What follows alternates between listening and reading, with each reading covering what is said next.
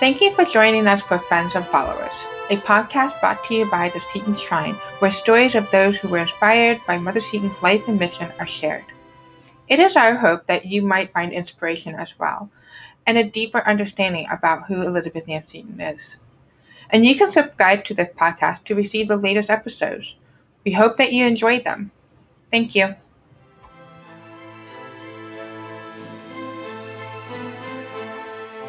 Hello, um, thank you for joining me today. I'm Lisa, and today we're going to talk about William Magee Seton and Elizabeth Ann Seton's love story. And I have Bridget with me. Hi, everyone. I'm so glad to be back to another podcast episode. And I'm really looking forward to this because I love the love story of William Magee and Elizabeth Ann Seton. Yeah, I always think it's funny though because I think we start out thinking that it's going to be one way and we know everything there is to know. And then through the research, it ends up being something completely different. And I think that's what happened with Elizabeth and William. Oh, really? I kind of look at it more from a little bit of the historical stance to it, of understanding what were the expectation of women in marriage in the 19th century. And so when I hear about William and Elizabeth's love story and their marriage, it really does not play right into the hand of the expectations and norms of a socialite. Um, so if you don't mind, Lisa, I'm going to take a minute to explain what I mean. Is that okay? Yeah. And then we'll jump into the story. Yes. All right, Absolutely. great. Okay, so just in case, so what is a socialite? You know, a socialite was a term that was popularly used in the 19th and 18th and 19th century to explain the role of being wealthy. Okay, so these were generally men and women of aristocratic background who were wealthy um, that either had a prominent role or frequently visit the high society. And what exactly is the high society? Well, it usually consists of fashionable events and um, gathering that a socialite would generally spend a significant amount of time at. Right. So for women in these well-to-do classes, they would attend these fashionable high society events and gatherings to um, really to find a man. You know, Right. they spend a lot of their time making sure that they look good and they have the fashionable clothes and the manners and stuff. Because very early on, when they were growing up, they had to learn very quickly, well, they understood very quickly that it was important to strive for a life that was easy and respectable. Um, Right. and that was through marriage. So, Right. so a woman that was well off.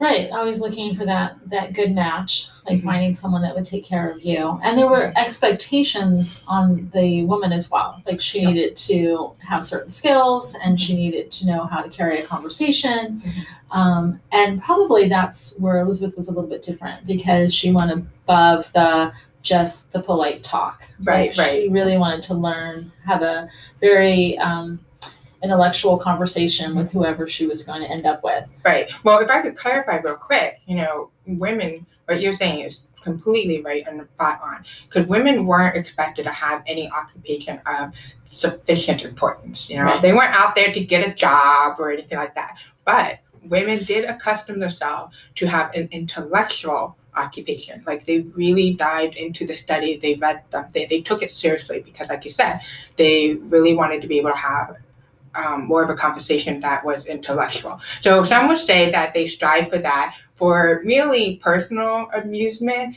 But again, I think with Elizabeth, it was more than that. Her motive was much more beyond. And so when we get into the love story with William and Elizabeth, I think we kind of see how they really went not against the social norms of the high society, but they were unique. Like you said, a perfect Yeah. match. Yeah, and they were unique for a couple of reasons. So, you know, when you have the social statuses that are basically kind of divided into three groups, right? The people that owned everything, Yeah. the doctors, the lawyers, the merchants, and then the people that worked for them, and then the people that were in poverty. I mean, William and Elizabeth were both at that top level, but in New York City during that time, it was like the hot spot of the country, right? And so they would separate into their own circles, their own social circles. So you would have merchants together and doctors together. And so Elizabeth's being from a physician's family Mhm. would not have necessarily have been around William very much growing up because he was part of the merchants. And there was an expectation on William that he would marry into a merchant family to expand um, their kind of horizons, I guess, to bring more to the Seton family. And so he kind of goes against that by marrying Elizabeth. She really had nothing, her family had nothing to bring to his Yeah. you know. Um, so they they grew up a little bit different. She was educated here. She never traveled outside of the country. She would have learned um, she learned french. She would have learned you know her history and things like that. William was educated in europe and he spent a good deal of time there with his grandmother and traveled all over europe he was educated there um, and he did his internship in italy so he definitely had experienced a lot more than Elizabeth had. He had exposure to opera and um, you know different social circles in Europe, which were much different than here at that time. Yeah. So And what is funny is that really they're both families, the Seton and the Bayley, really only lived like less than a half a mile from each Right. other in New York, right, and yet their paths never crossed. But then again, you're looking at where their social circle was right. very different. So we don't know exactly how they met. There is um, a few references I saw that they think Mary Finch, who was a family friend of Elizabeth's family, her family did um, business with the Setons. That maybe she was the connection, but we don't know that for sure. We just know that by 1791, um, they are starting to see each other you know, even when he's in Europe for that last time, you know, she was writing him letters. Now, there were several other girls that were writing him letters as well, um, because from all accounts, he was very handsome. He was tall and handsome and wealthy. And so he would have been a good catch, you know. Um, and she was small, only four foot 10, but very beautiful, they said. And she could hold a conversation. Mhm. You know, it, it so much reminds me of like Jane Austen's Pride and Prejudice. You know what I Oh. mean? Like, like he kind of is looking at her like, oh, you know, you really don't fit into my family socially. Um, but to her, it's kind of like what Elizabeth Bennet says, you know, I'm the daughter of a gentleman and you're a gentleman. So in that part, we're equal. And so I think that that's how she saw it. I don't think she ever hesitated to think, oh, I'm not a good match for you. I think very much she thought she was a good match for him. Yeah, it probably mostly was mutual attraction. So, Yeah. because it was so they started really kind of writing each other, getting to know each other in 1791. But then they finally officially, uh, officially enter into courtship by 1793, right? Right. And um, and there's this very endearing term that William used on Elizabeth. It wasn't Bessie. It was Eliza, Eliza. my Eliza. So, and he was the only one that we know that called her that. yeah, And so she really like took that to heart. That was their special Yeah. name. Not to say that they didn't have, you know, other names like, you know, my dear wife and um, my will is what she would say to him. Yeah. Um, so yeah, they liked writing the letters and um, you know, from what New York City looked like at that time, theater was just beginning. We know that she went to the theater. We know that she went to dances. The ice skating was very big, and Yeah. so So I would say that she definitely held on to his left arm with a very cheerful, flirtatious confidence. Right. Um, regardless of the expectations from either side socially, the Right. social dynamics. And we only have a few letters. I think there's six letters that they wrote, um, that she wrote to him, and they're very small portions. But she's always like, "Well, if you want to see me, this is where I'm going to be." um, and she would even say, "And don't be late." Uh, You know? So I think that for most women, Yeah. telling their shooter, please don't be late. right. And so then you kind of also start to see where it seems like he's trying to track down her father. And she's like, oh, you're, you know, if you show up here, you're going to miss him. He's not going to be here. And so people are speculating that he wants to ask for her hand in marriage Yeah. at that point. So um, they are married on January 25th of 1794. Yeah. And it's great because it really is a testament that they chose each other.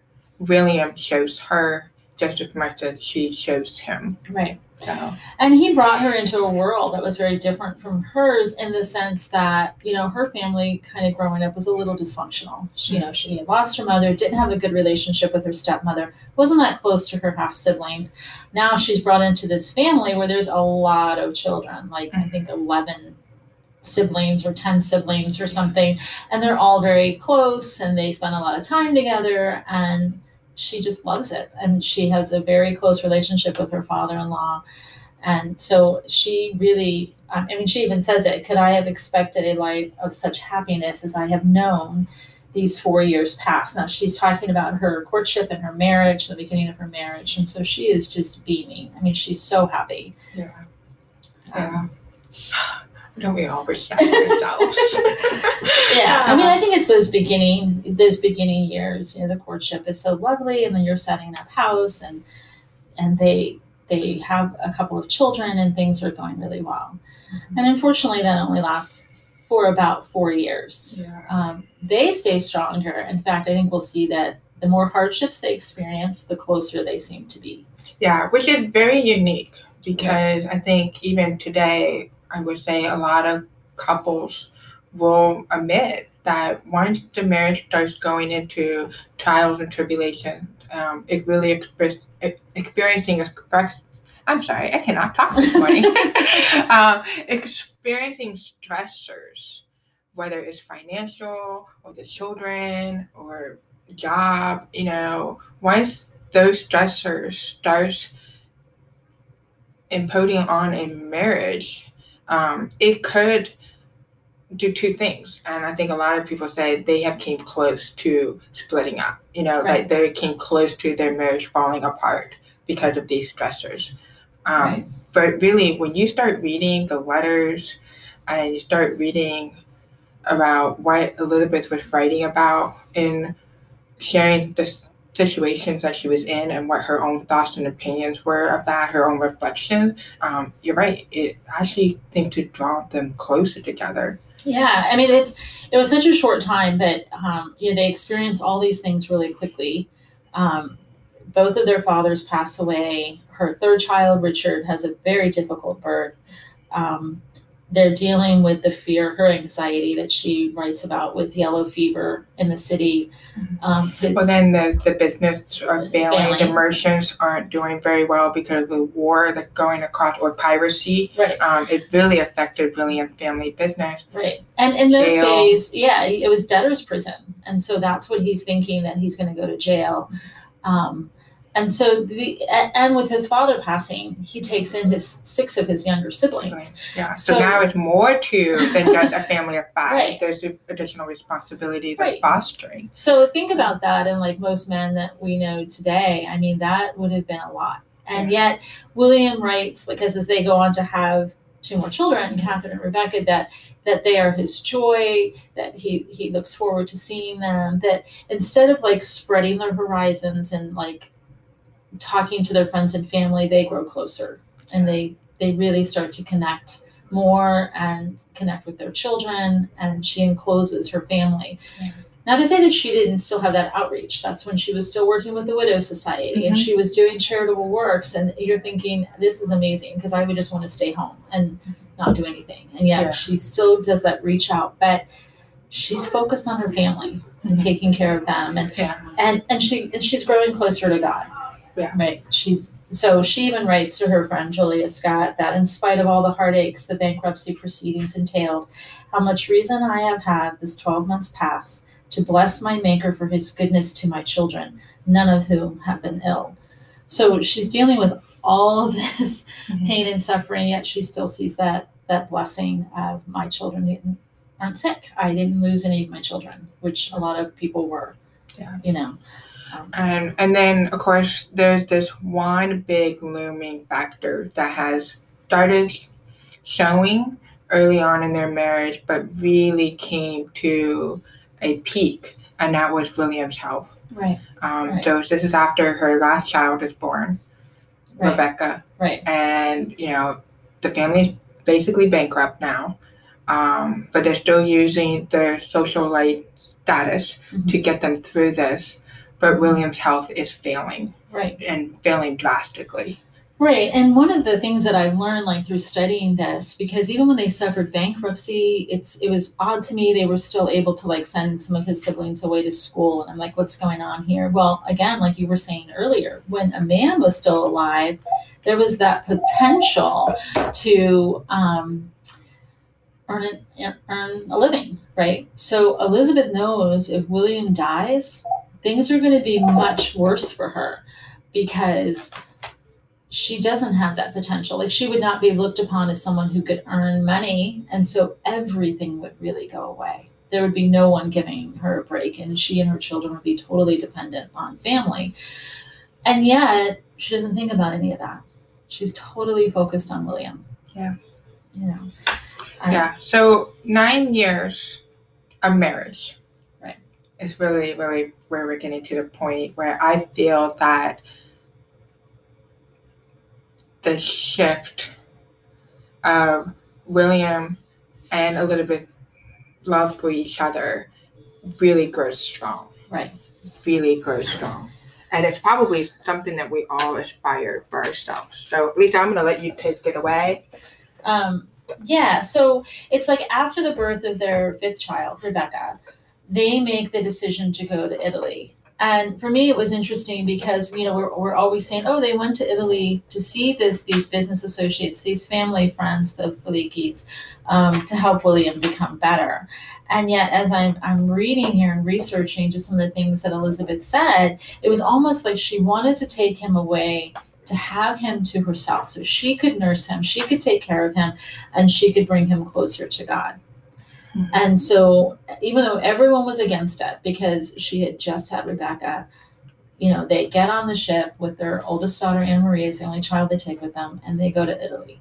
Mhm. Um, thinking that, you know, when they get into port, they think that William has yellow fever. So they immediately quarantine him in the Lazaretto, Yeah. uh, which is basically like a prison. I mean, there's nothing, it's a miserable place. There's nothing wonderful. But there's this. no, um, no comfort that they were expecting to experience in Italy. Like Right, stone cold wall, lack of furnishing, Right. lack of um, Right. a healthy environment right. that they were Yeah. looking for. They're sleeping on the stone floor. They Yeah. have a pillow, and the Filicchis, uh, they're bringing some things to them as they're allowed, but it's pretty miserable. Yeah. Um, and But she does appreciate and value the time now, even though they're not in the best of situation. right, Um, they, there's a closeness that's again Right. coming even closer for them. right. I think it's interesting. Like the first day they get there, like she's writing in her journal, and she's like, "My husband on the old bricks without fire, shivering and groaning, lifting his dim and sorrowful eyes with a fixed glaze in my face, while his tears ran on his pillow without one word." And her heart's breaking. yeah, you know she it's breaking for her husband um he's so sick and he's so broken like you know just those emotions i think of a man feeling like he's failed his family and you're right though as we go through those weeks that they're there we start to see a change Yeah. But there is something very unique about that. Why her heart is breaking. At the same time, she writes, "Oh, if I were in the dungeon of this lazaretto, I should bless and praise my God for these days of retirement and abstraction from the world." You know. So at the same time, you know, she still f- tries to find where the positive is coming, like Right. what the good is coming out of it. There's a reason for this right and I, I think it's beautiful. Right. Um, like I, like you have already mentioned, like not only is it you know their love growing stronger, William and Elizabeth growing stronger, but the faith and the love for God is growing stronger for Elizabeth, but also for William too. Right. and also what a witness for their daughter who Yeah. you know she's right there the whole Yeah. time and she's watching this and and elizabeth is like praying nonstop and she's doing she's thinking oh at home they're having church service so let's have church service and she's reading scripture and you know and then william starts to think that way like am i i'm going to be saved and and she writes that he said well, she says, My William often asked me if I felt assured that he would be accepted and pardoned. She wrote, Rebecca, her sister in law. I have always tried to convince him that where the soul was so humble and sincere as his, and submission to God's will so uniform as his had been through his trial, that it became sinful to doubt one moment of his reception through the merits of his Redeemer. So, yeah, yeah, it's it's heart wrenching. Um, you know, what do you say to someone that's dying? Yeah. And at that moment, wondering, can you tell me if I'm going to be saved? And they want you to tell them because they're afraid. They, you know, those moments close to death, you have to be afraid. Yeah. So she is spending every moment with him, and she's not sleeping either. You know, Right. but she's staying vigil. Right. Um, and it's just amazing how much she is getting her strength. Um, but she even said, I have often asked him when he could not speak, You feel my love, that you are going to your Redeemer? And then he would mention, Yes, with an upward look of peace. It's just, I, I don't know. Like when I when I hear when I read those words, I, I can see the scene in my head, and it's just it's not such a sweet love anymore. It's an endearing love, Right. an endearing love for each other, and then an endearing love to Christ and to God. Right. Yeah, I mean it I mean, you know, we've been talking about this and, and talking about like the marriage vows and stuff, you know, when you say for better or worse in sickness and health, people always think of the rich part and the better part and the health part. They don't Mhm. think about the sickness part and the death part and the brokenness part. Like what do you do when your spouse is so broken and so hurt? You know and that's that's your moment. Like do i love this person? You know and and she's on her knees and you know wiping the sweat off his forehead and praying with him. And i love how like you said she says you feel my love that you were going to the redeemer. And you know just just those moments of taking care of someone that is so afraid and so broken. And like you said she was relentless. Like she did not sleep like she talks in her journals at midnight at two at three you know? She stayed awake the last three days of his life. She did not rest. Yeah. you know and you know and then he dies. He dies at a quarter past seven on a tuesday morning december 27th so this is two days after christmas. So um once again we see like at christmas time she's dealing with death and this would not be the first the last time the only time um, but for Elizabeth, her whole focus was, I need to get him to heaven. Yeah, yeah, like she, and I think that she definitely probably concluded that William was free to commit to his life to Christ in the environment where the past did not matter. So in the Lazaretto, she's coming to this kind of conclusion, and that the only hope of the future was God. So, you know, she was thinking that probably as he was dying, and then even for herself after she died, and probably every year around his anniversary. Right. Like really the the only hope of the future was God. Right. And I think it's interesting that she's not she's not wallowing, right? She's not No. thinking, what about me? What about my kids? What happens when we go, I go back to New York? Every second is him. Yeah. You know, and um, you know, Anne Merwin, who wrote a book on Elizabeth Ann Seton, you know, she said Elizabeth may not have saved William's physical life by going to Italy, but in the Lazaretto, she and her husband worked together with God to assure the survival of his soul. Yeah. You know, and that's exactly what it was. And that was Yeah. just weeks. And she's so exhausted by this point. And and she says the night of the 27th was the first sleep she had had in days. You know, and and then she she continues like she they're afraid to touch his body because he's contagious. She's not. She prepares him for his funeral, um, and so she just just goes through like I love this person enough. I'm gonna do it. I'm gonna do the work for them. Yeah. You know. And this is a love that she carries for her the rest of her life. Right. She really does. Like you said, like Yeah. she he was the man for her, her one true love Right. for the rest of their life. No, nothing ever came in comparison to him. Right. And and what's sad is so that well, you know, William dies in Italy, so he's buried in Italy, and she comes back. She goes back to New York to return to her home and her children. Right. and she can only carry the memory of him. She doesn't have anything tangible Right. to carry right. with him. There's no grave to go visit. There's no grave site. Right. Right. So- So she just has those memories and I think anyone that has experienced um, you know, death of someone, you do have those moments of how am I gonna remember them? How am I, you know, gonna gonna know? And so like you said, she she has to leave Italy and she's she's leaving.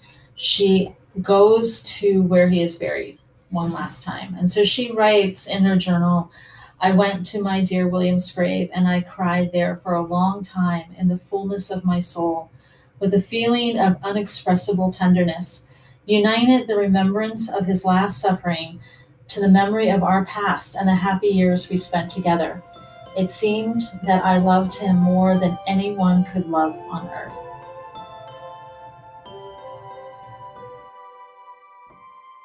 Being the year of St. Joseph, I wanted to add an insight that came to me while preparing this podcast.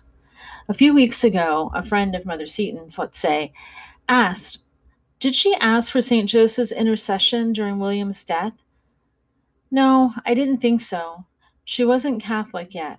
However, as I was reading about these times in the Lazaretto, my own words came to me. We will have visitors that will come in and they will tell us Elizabeth seems to be in my life everywhere. I grew up next to where she grew up. I attended Elizabeth Ann Seton School. And I will say, oh, she has a hold on you. You see, I believe as we choose saints, sometimes they choose us. And if we look hard enough, we will find them in our lives. I believe St. Joseph had a hold on Mother Seton. As we know, she would eventually name her school, her churches, her property after him. She would name him the patron of her school. He would be a foster father to her students. So, yes, I believe that he was there in the Lazaretto. I believe that he gave her the strength and the peace to help her husband to a happy death. So, spend some time thinking about what saints are in your life. Who has a hold on you? Maybe it is Mother Seton.